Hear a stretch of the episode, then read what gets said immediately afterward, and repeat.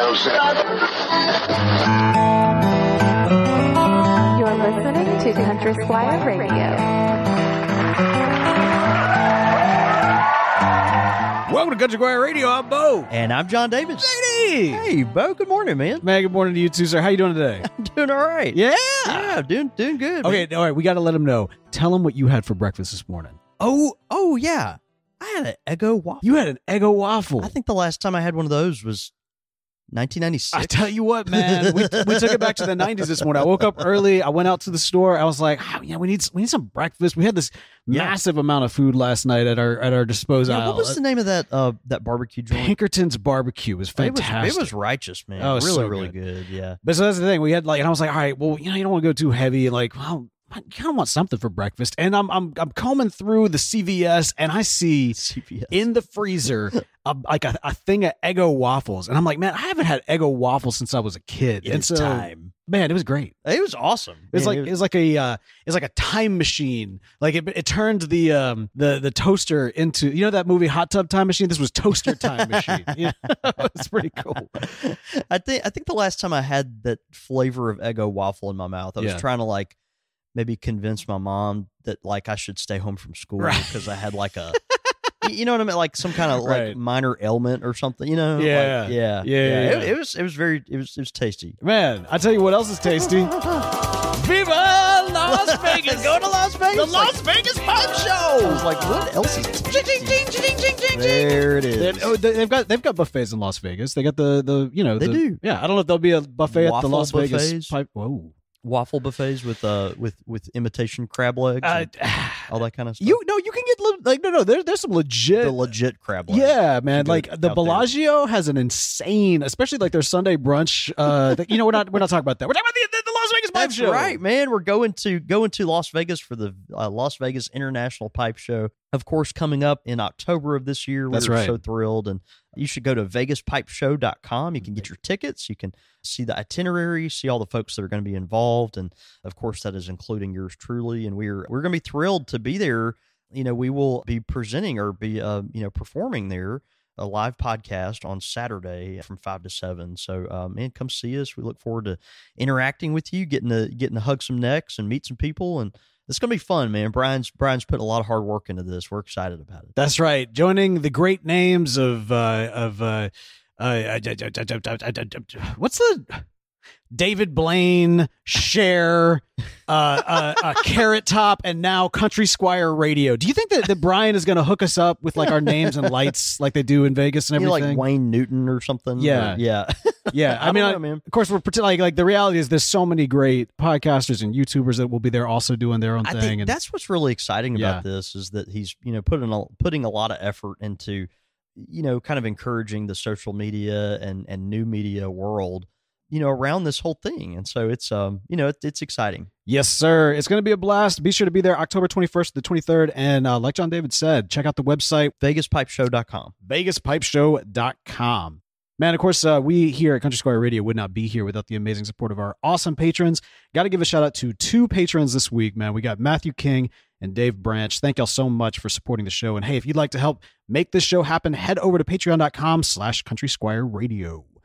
All right, John David, it is a From the Library episode of Country Squire this week. yeah And you know, last time I got a chance, you know, we had. I feel like we had some fun with a little bit more of a lighthearted no it was nice yeah. excerpt. Yeah, it was it was i'm trying to think of how to describe it i mean you know she was obviously commenting on the, us. I, on us on, on- well on the sillyisms Right, of right, uh right, you know yeah. of a you know maybe certain segment of uh faux intellectual society and uh which the pipe smoker. I mean, like, let's be That- that honest. maybe- the modern pipe smoker can sometimes fit will into. sometimes fit into Yeah, not I- all of us, so I. I felt a little it, it was it was probably it was probably good look in the mirror Right. Yeah.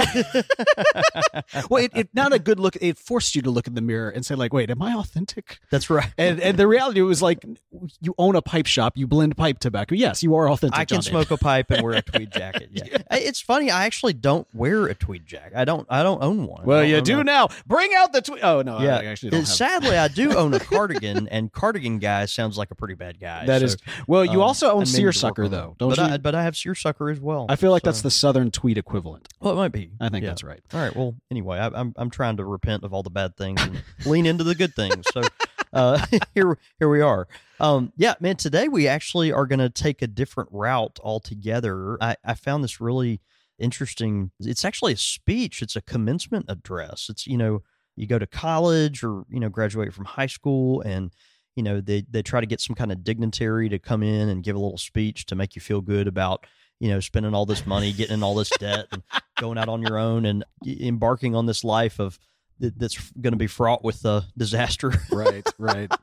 and uh, you know, I think when I do you remember who gave your commencement address at, at MC? At MC, you know, I have such a poor mindset around almost everything about MC except for the fact I met my wife there.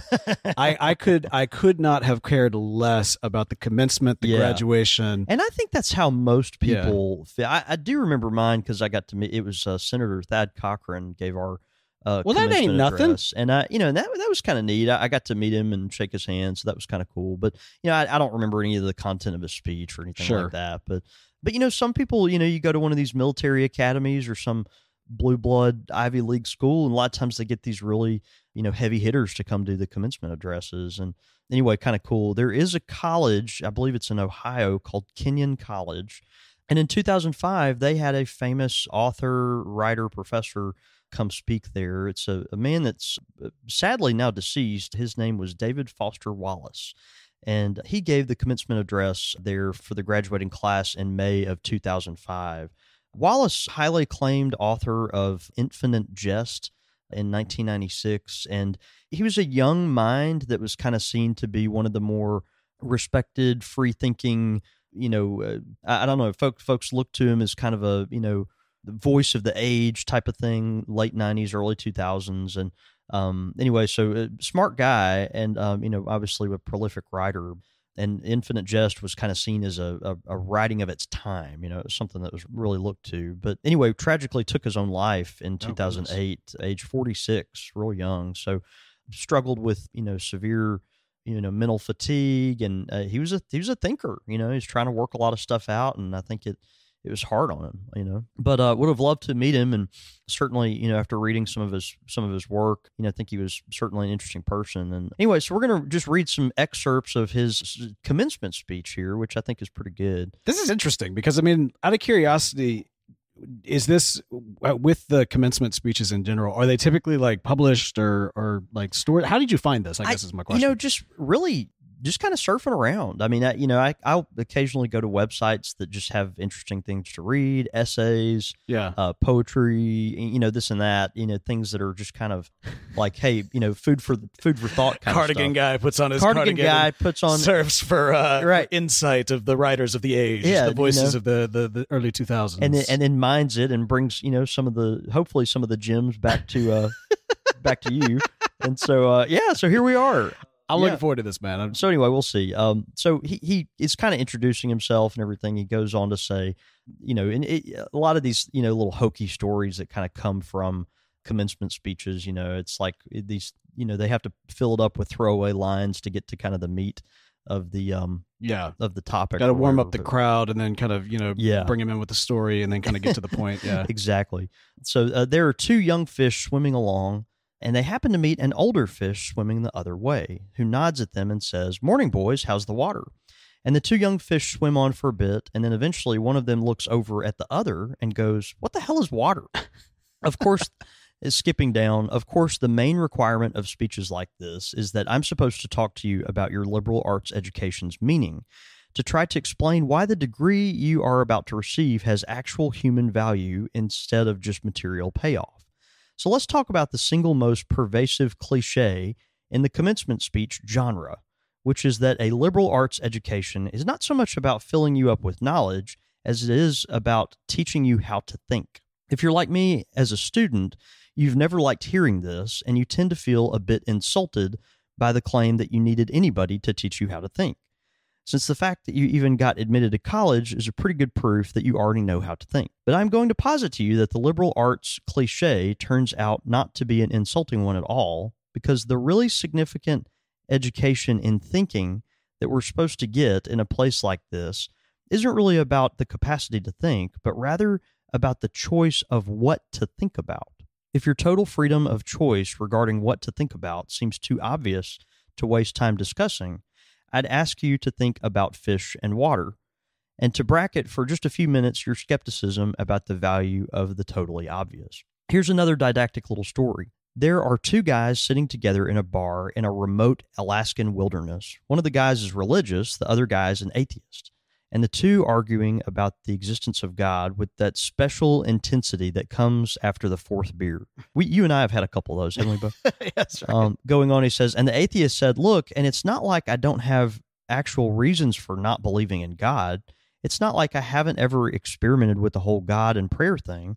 Just last month, I caught away from the camp. I was caught away in the camp from a terrible blizzard, and I was totally lost, and I couldn't see a thing.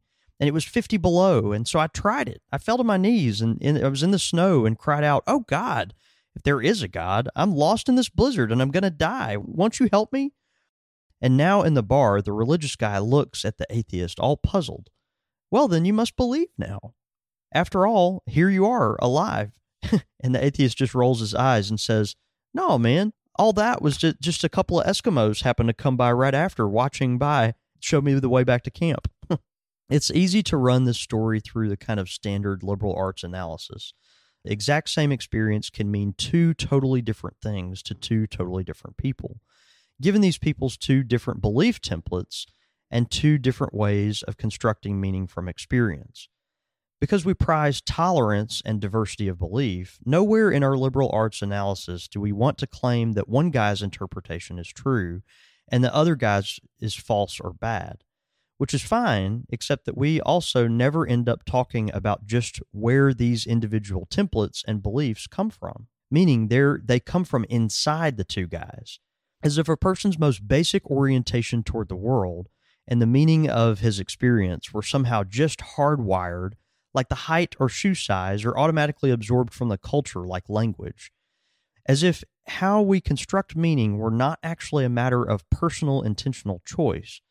Plus, there's the whole matter of arrogance. The non religious guy is totally certain in his dismissal of the possibility that the passing Eskimos had anything to do with his prayer for help. True, there are plenty of religious people who seem arrogant and certain of their own interpretations too, they're probably even more repulsive than atheists, at least to most of us. But religious dogmatists' problem is exactly the same as the story's unbeliever blind certainty, a closed mindedness that amounts to an imprisonment so total that the prisoner doesn't even know he is locked up. We'll st- so we'll stop there a minute. You know, he's kind of talking about different ways of looking at the world, experiencing things, and and realizing that like there's a breadth of ways you can interact with truth. There's a breadth of ways you can interact with knowledge. You know, someone can experience the exact same thing and and really have a couple of different takeaways walking away from it, right? They can look at it one way or another. You've got this uh, you know, this little story of the atheist and the religious guy sitting in the bar and you know the atheist is praised for help and a couple eskimos come by and you know show him the way home and it's like it's obvious to the prayerful guy that like oh well you know the lord sent these eskimos to come show you and the guy's like well no that was just a coincidence those eskimos were out there hunting seals or something you know Right. And so it's the uh, it's the dress, it, the, the black, blue versus gold, white dress. Remember oh, that I thing? forgot about that. Yeah, yeah, yeah. yeah, yeah. So what what do you see when you experience that, right? So what what kind of goggles are you looking through Hmm. as we you know as we kind of interpret the world? Carrying on, the point here is that I think this is one part of what teaching me how to think is really supposed to mean. To be just a little less arrogant, to have just a little critical awareness about myself and my certainties, because a huge percentage of the stuff I tend to be automatically certain of, it Hmm. turns out is totally wrong or diluted. I have learned this the hard way, as I predict you graduates will too.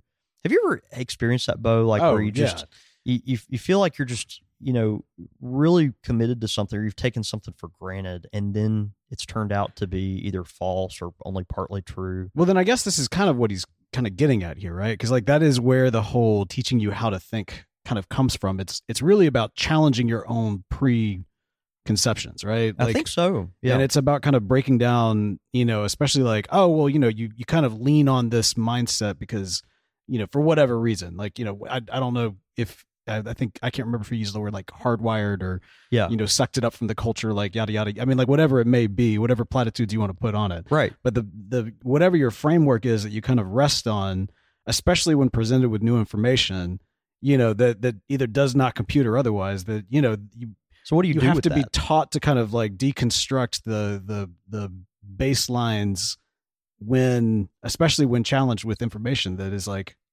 you know yeah. like and it's one of those things when you do that you you you can you can kind of realize like oh, you it's better to realize you are right after having challenged your own mindset you know That's what I mean the good stuff. exactly That's the good stuff. well, I mean, it's good to also realize you were wrong and also, you know, adjust accordingly. Yeah, yeah, yeah. But it's it's a both end, right? Like, Right. both are are are quality. I think, I think I'm kind of, I think I'm picking up what he's putting down here. Yeah. yeah, yeah, yeah. Yeah.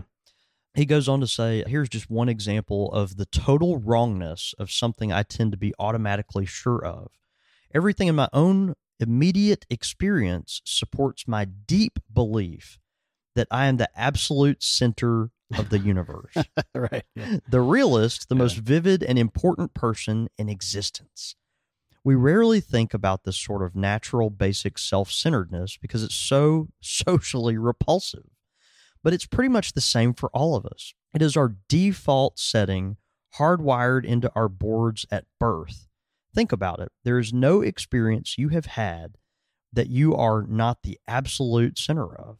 The world as you experience it is there in front of you, or behind you, or to the left or right of you, or on your TV or your monitor, and so on. I appreciate the fact that you're like accentuating the you as if as if he's pointing at multiple people in the audience. Yeah, I, right. I, I heard that in your Which I think he's doing Yeah, that. yeah, yeah. No, I got that. That's great. Other people's thoughts and feelings have to be communicated to you somehow, but your own are so immediate, so urgent, and so real. And I think he's, I think he's onto something there. Obviously, you know, as as we try to grow out of ourselves and you know understand the world from other people's perspectives, you know, our own is obviously the most the most vivid. yeah you have to decenter yourself and and like especially as i mean again it goes into the whole like teaching you how to think right like Right. Is, is very specifically decentering yourself because not only is there that natural inclination of you are the main character in your own story right like Mhm. there's that there's that mindset you have and there's there's some truth in that in that you literally only know your own experience right and so Yeah, like sure. that that is you know if if that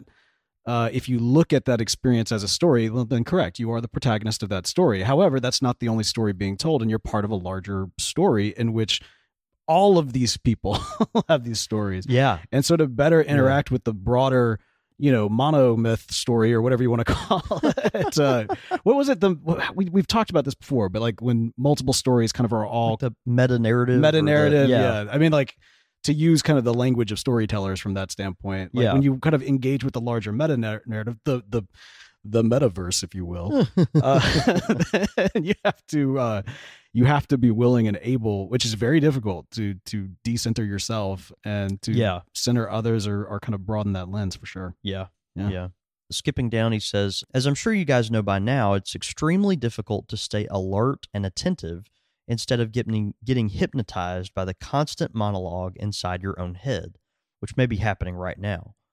20 years after my own graduation, I've come gradually to understand that the liberal arts cliche about teaching you how to think is actually shorthand for a much deeper, more serious idea. Learning how to think really means learning how to exercise some kind of control over how and what you think. It means being conscious and aware enough to choose what to pay attention to and to choose how to construct meaning from experience. Because if you cannot exercise this kind of choice in adult life, you will be totally hosed. think about think of the old cliche about the quote of a mind being an excellent servant but a terrible master. I think that's an interesting point. You know, how to think is is right, but really i i- within that it's like what what we're really saying is what are you going to think about? And and how much time are you going to devote to that? And what importance are you going to place on it? You know Mhm. that's really important. Skipping down and uh, this paragraph that starts with by way of example he gives this kind of ridiculous scenario. It's not ridiculous because it's happened to all of us but you know we're working late at work and then we realize on the way home that we don't have any supper and so we got to go by the grocery store and Oh, it's yeah. already late at night and we're exhausted but we have to do this because we don't have anything to eat but once you get to the grocery store there's a big line and they're out of everything and you know the folks in the line around you are all you know silly and angry and the you know someone spills something in front of you and the cashier's in a bad mood and blah blah blah blah blah blah you know it's like eh, so and and, and he's talking like what do you what do you do with that? You know so you're there and everything is so annoying and so seemingly you know meanless and everyone's mm. rude and all these things. But skipping way on down he says of course if i'm in a more socially conscious liberal arts form of my default setting i can spend time in the end of the day traffic being disgusted about all the huge stupid lane blocking SUVs, the Hummers, the V12 pickup trucks, you know, going on and on complaining about the traffic and all this, you know, stuff just kind of like the the deal in the um, you know, the checkout line. And then skipping down he says, if I choose to think this way in a store and on the freeway, fine. Lots of us do. Talking about, you know, just kind of brooding on the negativity of it and on the, you know, inconvenience of it and on the annoyance of it all. He says lots of us do that. Uh, except thinking this way tends to be so easy and automatic that it doesn't have to be a choice. It is my natural default setting. It's the automatic way that I experience the boring, frustrating, crowd, crowded parts of adult life when I'm operating on the automatic, unconscious belief that I'm the center of the world and that my immediate needs and feelings are what should determine the world's priorities. Hmm. The thing is that, of course, there are totally different ways to think about these kinds of situations. In the traffic, all these vehicles stopped and idling in my way. It's not impossible that some of these people in SUVs have been in horrible auto accidents in the past and now find driving so terrifying that their therapist has all but ordered them to get a huge, heavy SUV.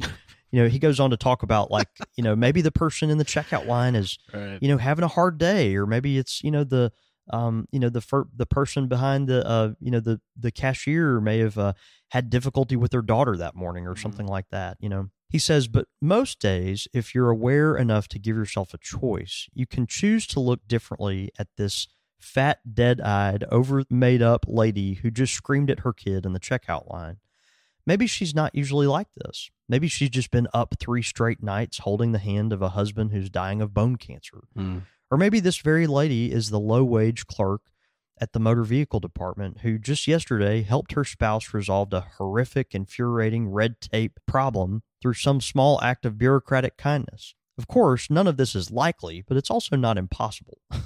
It's about assuming the best. Yeah, it's just Yeah. uh, assuming the best and, and and trying to take that as a standpoint of grace, I guess, is what you would you know how I would Hmm. phrase it, I, I suppose.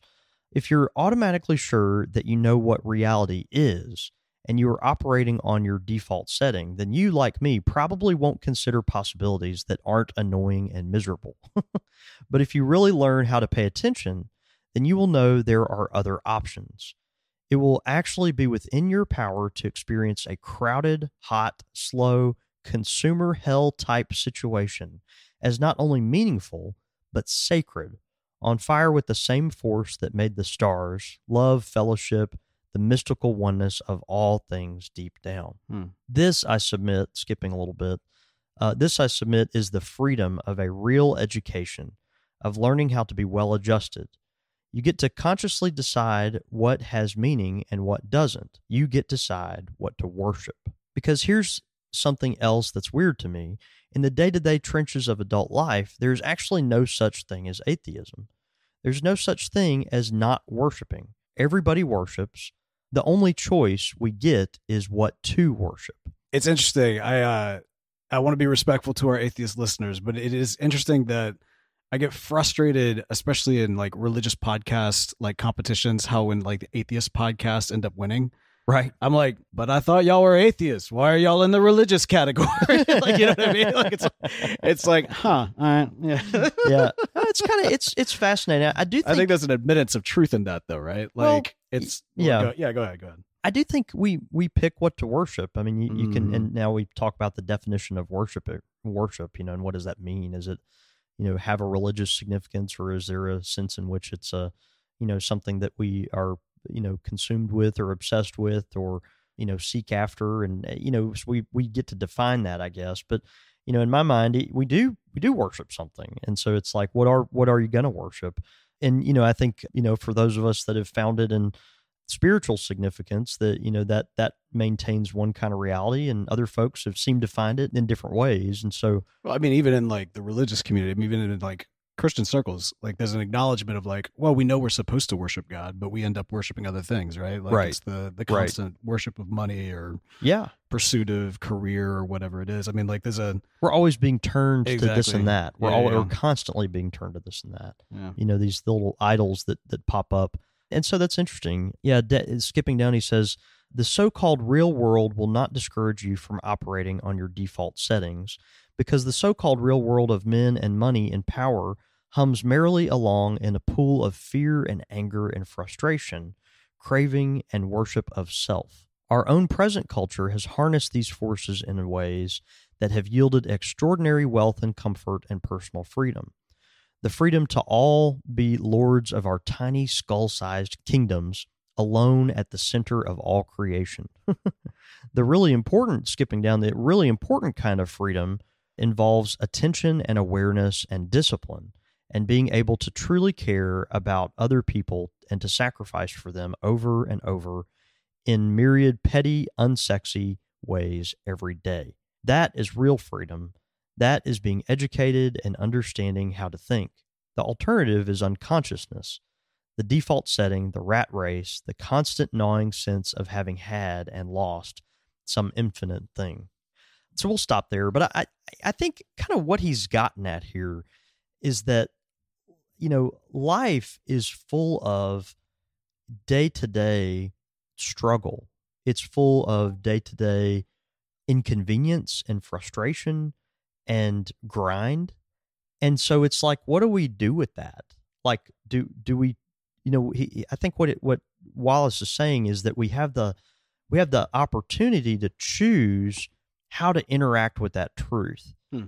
Like, are we going to interact with it in a way where we start to think of it as, you know, all an inconvenience to us that you know we need to in some way order more appropriately so that our own way is smoother or do we interact with it more humbly perhaps in a way where we understand that it, we have an opportunity to serve other humans that are going through the same insane life as we are all while trying to take care of ourselves and our families you know? So i i, I don't know it's just it, it's an interesting concept that he's that he's positing here. It's like how do we how do we interact with the world and knowing that we are worshiping something, knowing that there is a way to think of others in the midst of this, and hopefully to look out for self, but but really to look out more for this kind of overarching story and the betterment of others. You know, I Hmm. just I think that's kind of interesting. Yes. Yes. I mean, absolutely.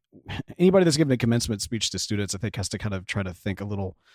It always gets a little self-referential, right? Yeah. Like everybody's does. This one started out like extremely self-referential and just you Right. know, and even was like, "All right, I'm going to give you like a cliche, but let me explain why why I'm giving you a cliche because Right. there's because there's truth here, right? Like we're we're going to dive into the reality of like you know like yes, you got an education, good for you.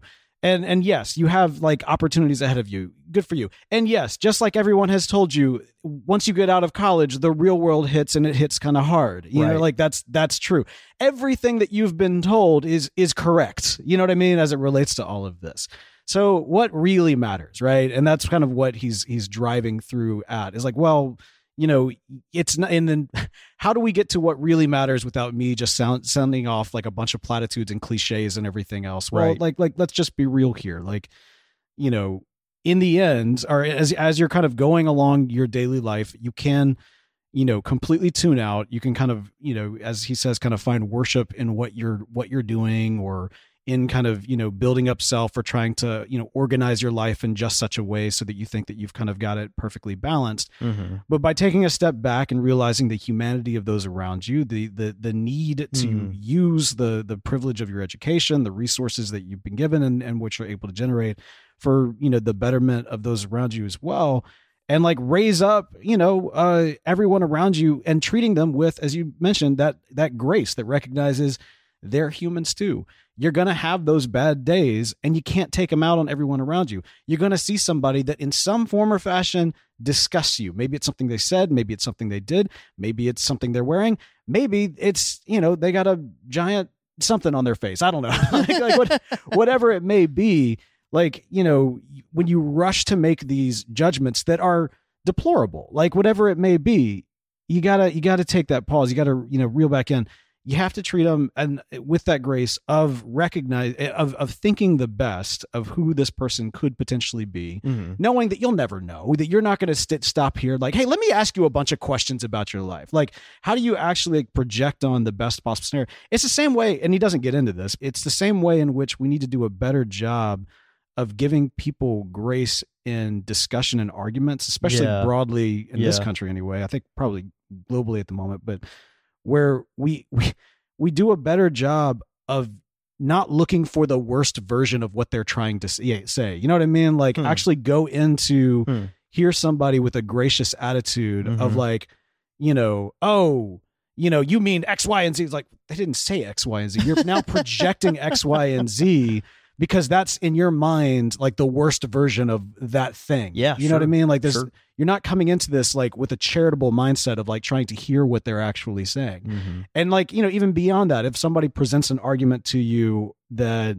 comes across as offensive or or whatever it may be, trying to look for like the truth of what they're actually saying. I was talking to my wife the other day about and actually we talked about this a little bit on Father to Father about the kind of the anger, right? That you kind of like Yeah. some like you, you rush to anger and that bubbles sort of up, thing, yeah. right?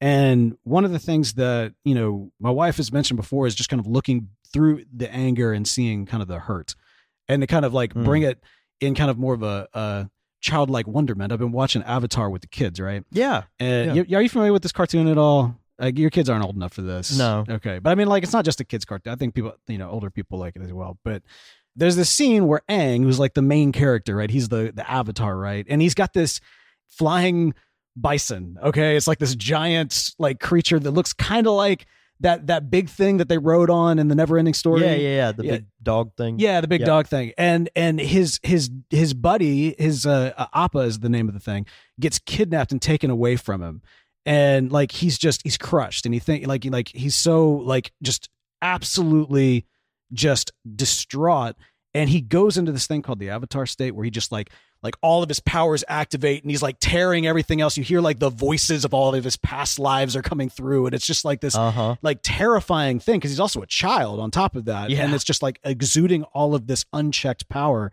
And his friend comes up to him, like everybody else is terrified of him. She just walks up to him and she just hugs him. Hmm. I started crying watching that scene Hmm. because she saw through the anger to the hurt, Mhm. right? Mhm. And a lot of times, like I think that I mean, Mhm. like to get back to to this, it's a lot of times that's what we have to do is we have to be extremely we have to have like a radical charity in the way in which we engage one another in order to try to like like fix where we are as a society right now in my mind. radical charity. Yeah. It that And I don't mean I don't mean just finan- financially is good of course, but No, I'm talking no, about no. like I- from a yeah, I, I'm I'm I'm I'm with you. Yeah, that there's a thought process that folks use that requires what they call curiosity. You know about. I've heard of curiosity. yeah, have you heard of curiosity? It's this thing. No, tell Yeah. me about it. I, I find myself I, I I can't describe What's the word? What's the word? right, where I'm interested in this thing that I'm un- unaware of. yeah. right. So, but it, but that natural, it's a curiosity. It's like so someone does something that you would normally become repulsed at, Right. but instead of reacting to that out of your initial, you know, what Wallace calls that hardwired eh, kind of self, you you train yourself to react to it in a sense of almost curiosity, Kind of like almost like why would that happen? like I wonder. I wonder what in that person, like what's happening for that person to cause them to Hmm. behave that way. what brought them to this moment? And that when you said that, Yeah. I, I, th- I think you said radical charity. like a radical charity. That- I love it. that. I Yeah. love that concept. It's like, yeah, how do you? Okay, so let let's so in the middle of this, let's maybe not assume the worst, although that might be true, the worst. But like, let's you know, but let, let's let's try to figure out why. Like, what what kind of love does this person need to get to the bottom of this? You know what I mean? Right. It's like it's like if you have a little kid and they start throwing a tantrum because they're you know four years old and that's what four year olds do you treat them not like a you know college graduate you know that's a 25 year old that's got it, their all their cognitive abilities Why don't and- you have a job? Why are you even here still? You're right well it's because you're you know poor you know and so it's like you, Yeah. so so so you treat them with when I was four, I had a lemonade stand and I'd already invested. Right. Where's your 401k? Yeah. But you know, it, Yeah. I guess that's kind of the the thing is like, you know, and and there is a time for discipline and for pushback and and firmness and all that. I mean, obviously, and I and I'm one of these people But that that's like way after, and we start with that yeah, stuff. I, yeah, I, and I, I, want to be clear. I am one of these people that believe in absolute truth. I- Yeah, of course. I, really am. I think but- everybody does. I, I, I think even people who say they don't do. It's like the same thing about the worship deal. Like you can say that you're you don't worship anything, but you do. Yeah. Like you could say that you don't believe in absolute, but you absolutely do. I think I, You know what I mean? I think there are a lot of people that that don't think they believe in absolute truth. That's what I'm saying. Yeah. Like, but but they do. Like that's the reality. I- I- yeah. but there again i'm you know i'm not them but you know it's like how, so how do you approach that with a sense of humility and uh, of like i wonder why this person is thinking in the way that they are so um or behaving that way so anyway david foster wallace well, uh, there you go. commencement speech at kenyon college in 2005 Good stuff. Good let stuff. us know what you think you know the great thing is with with the concepts here is it's it's really about kind of that experience of like packing your pipe having kind of some deeper conversations or i mean i guess last time wasn't a deeper conversation but this time definitely was Yeah. and so like you know creating that space of like a of a pipe shop and you know one of the great things is if we're if we're packing the pipe with some good quality pipe tobacco we want to make sure we're getting the best quality smoke we can get and that's why we enjoy our good friends at missouri meerschaum That's exactly right, man. Of course, uh, Missouri Meerschaum has come out with their line "Back to Our Roots," and it's a cool, cool line. I love these uh, classic shapes that they've kind of modified a little bit to make uh, edgy and funky and fun. Uh, they've got four different shapes: the Bracken, Maddox, Boone, and Xenon. And uh, today we're going to talk about the Maddox. It's a really nice pear-shaped bowl. It comes in a straight variety, and it's got that genuine hardwood insert in the bowl and a a really elegant nickel uh, ferrule at the end of the shank that goes really nicely with this uh, green acrylic stem. And so it's a, a pretty pipe. It kind of looks like a little urn. It's really uh, a little acorn with a, a pivot at the top. It's just very attractive and, man, very reasonably priced. So check it out. You can go to corncobpipe.com and order it right there. Maybe pick up a couple other items, some other pipes, some uh, merchandise gear. They've got t-shirts and hats, all kinds of fun stuff man, the folks at Missouri Meerschaum in Washington, Missouri will ship it right to your front door. and big thanks to our good friends at missouri meerschaum for sponsoring the show At Parker, our purpose is simple. We want to make the world a better place by working more efficiently, by using more sustainable practices, by developing better technologies. We keep moving forward. With each new idea, innovation, and partnership, we're one step closer to fulfilling our purpose every single day. To find out more, visit parker.com/purpose. Parker, engineering your success.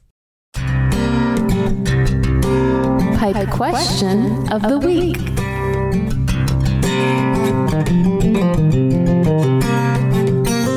Pipe question of the week this week coming in from Frank, who writes in saying, Can I damage my pipe with a pipe cleaner? Specifically the metal Boy, we've heard it all now. All right, specifically the metal piece inside the cleaner. I recently used some, let's just say, sub quality cleaners and noticed the metal in the middle was exposed in the sharpness and was sharp to the touch. Uh, I inserted into my pipe and could swear I felt scratching occurring inside the pipe and thus my soul. Did I damage anything? Could I damage anything? Please help. And that's from Frank. That that's funny. Can I damage something with a pipe cleaner? It's like, but this is a legit question from Frank. So, yeah, you know, I, I guess you could, but I don't think you did. I, I you know I've experienced that before where I've put the pipe cleaner into the air passage of the pipe and you kind of hear it or feel it the resistance a little bit scrape against the inside of the acrylic or the ebonite or whatever it is. You know is that ideal? Maybe not but I, I don't think you've really hurt the integrity of it at all. At the end of the day a pipe cleaner is something that is creates friction on the inside of your pipe in order to get the gunk out. Right. So like at the- Scraping good. right right in in, Yeah, in, yeah. in a sense like you so you just got various levels of scraping the inside of your pipe i guess so and unless there's some kind of weird situation that i'm not aware of i you know i don't think it, you need to worry about the pipe cleaner hurting your pipe i i know the exact sensation you're talking about frank putting the pipe cleaner in your pipe and feeling it kind of kind of scrape the inside of the the lining of the um the air passage there. You know, when that happens, I, I I'm just not really ever concerned about it. So I don't uh, I don't I don't think you're I don't think you have anything to be worried about, bro. I have to say, it evokes the sound of like fingernails scratching on a chalkboard, Like on a chalkboard a little bit. Yeah. Yeah. It's like no, but you know, and and even like if you think about even what we do, like when we polish pipes, when Yeah. we polish the outside of a stem, what we're doing in that is we're actually removing material. Like we're at, you know, when Yeah. you when you polish something, you're not it doesn't just magically make it shiny. Like you actually are removing material to make it do that. Just like So- washing dishes, right? yeah, I mean, Yeah. you know, so you're, you know, it's it's it's fine. At the every every everything's fine. That's all right. So, Frank, your pipes are strong. You'll you uh, and and the pipe cleaner is uh, doing exactly what it's supposed to. So, doing good. Hey, and by the way, if you've got a pipe question for us, send it into the show. Show at countrysquireradio.com. You know, it makes me think of Jack Reach. No, wait. What's what's the one where Keanu Reeves is an assassin? John John somebody. I don't know what you're talking about. You don't know what I'm talking about? There's like a like like a like a movie trilogy relatively recently that came out where You're asking me if I know about a movie Yeah, trilogy invo- really- involving Keanu Reeves that is not the main one that he's that everyone associates with him. Anyway, I just, I just, I feel like he could have. Matrix or whatever. I feel like he could have killed somebody with a pipe cleaner. He's like one of those, like you know, hardcore assassin yeah. type deal. Your thoughts, your comments, listener feedback. All right, here we go. Listener feedback. It's coming in from John. This is what John has to say to us. Dear Bo and John David, earlier today I ordered a fifth of Cedar Ridge bourbon and had it sent to the Squire. Hmm? What's it? Cedar Ridge bourbon? yeah, You know about that? yeah. Okay. And I want to let you guys know a little bit about it. Whether or not you decide to include it in a future Squire Select, I wanted to share a little bit of Iowa with you. Okay, so you didn't bring me Whale Song, and you didn't bring me No, bourbon from the from a listener. As a matter of fact, I don't even know like this this precious email from John. I mean, Uh-huh. John must be deluded because I don't remember getting any. Uh, I don't. I don't remember. You just said you just said you know what he's I talking don't, I don't think I know what he's talking Wow. about. Yeah. Wow. He said, uh, uh, Iowa is one of my homes, which was also included Oklahoma, Northeast Italy, Chicago, and Ethiopia. And if I'm being honest, I'm surprised at how I've come to love and appreciate the people and the lands as much as I do. It is a truly great place to raise a family. That said, although I have had this whiskey in a handful of mixed drinks at various restaurants, I hadn't tried it straight until I ordered some for myself along aside my order for you guys. I'm told that it's the best whiskey made in Iowa and that it wins awards nationally. I'm interested to hear your thoughts. Enjoy and thanks for the community that you have all cultivated. He also says, P.S. John David, I wanted to thank you for your patience and your kindness as I stuttered and stammered in front of you at the pipe show. Such is my personality uh, that although I'm sure that you can both enjoy and appreciate being irritated by folks coming up to you at events, all I can think is that I'm probably being a nuisance, which distracts me from what I'm saying, which ironically actually makes me more of a nuisance than I did worry. I imagine that one or more unexpected challenges of hosting a popular long running podcast is that folks like me can know quite a bit about you and can feel like they know you while you, of course, know essentially nothing about them and don't know them at all. Anyway, I'm glad I got to meet you and thank you in person uh, for how you and Bo have helped me over the last couple of years. Oh, Your brother man. in Christ, that's John. Oh, dude, John, man, it was a pleasure meeting you in Chicago. I was so glad you came up, and man, please don't, uh, please don't apo- it, apologize for that. It, you know, it is funny. Uh, the sensation you describe is Yeah. very true. Like, you know, folks come up and they ask you about, oh, what's going on with your kids and how's your dog, and you know, you, oh, I heard, you know, you went on this vacation. How was that? And it's like, what's your name again? You know, I, Right, so I mean, we, you know, it, right, it's right. just part of the territory. But Yeah. um, and I'm honored and um, and it just you know you, that you took um the time that you did out of your you know trip to Chicago to come say hey and uh it means a lot to me, man. It means we've um we've done a little something good. So Yeah. I mean, it's great. Thank you for the whiskey. Eventually, I'll share it with Bo, but uh, did not pack Oh, it. oh, oh! Oh. So now Yeah, you remember okay, it again. remember it. okay, Yeah, yeah, yeah, that's great. That's great. Um, yeah, I didn't pack it on this trip because I had to actually make a previous stop uh, on the trip uh, before I got here. Actually, that's not why I didn't pack. I was about to say, like, look at you making up excuses. I did, yeah, I did. You know, I mean that that's a good reason why I would not have packed it, but I Uh-huh. didn't pack it because I didn't think to because I don't want to share my booze. Wow. You know? See, and I was actually going to be very super charitable and assume the best Right. in this situation, and you just what do you, say? nailed it right Radical charity? Radical is that, charity, Is there, I need I yeah. need some of your radical charity. well, I got some absolute truth for you.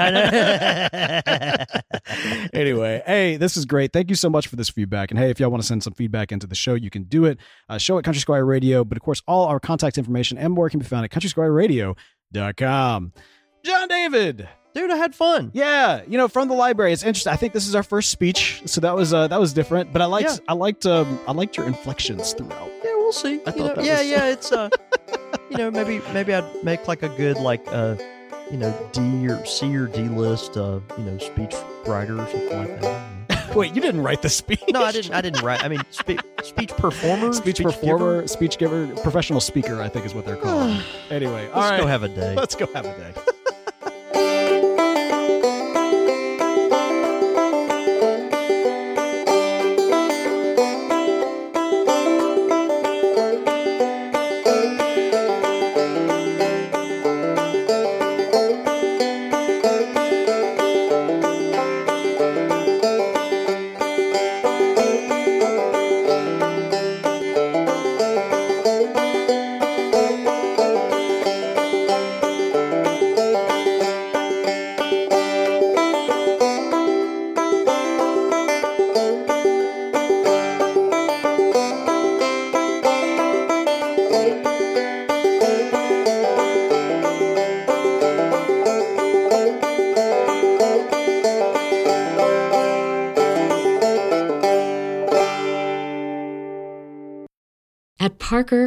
purpose is simple.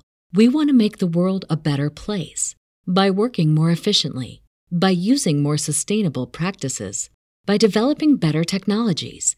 We keep moving forward. With each new idea, innovation, and partnership, we're one step closer to fulfilling our purpose every single day. To find out more, visit parker.com/purpose. Parker, engineering your success.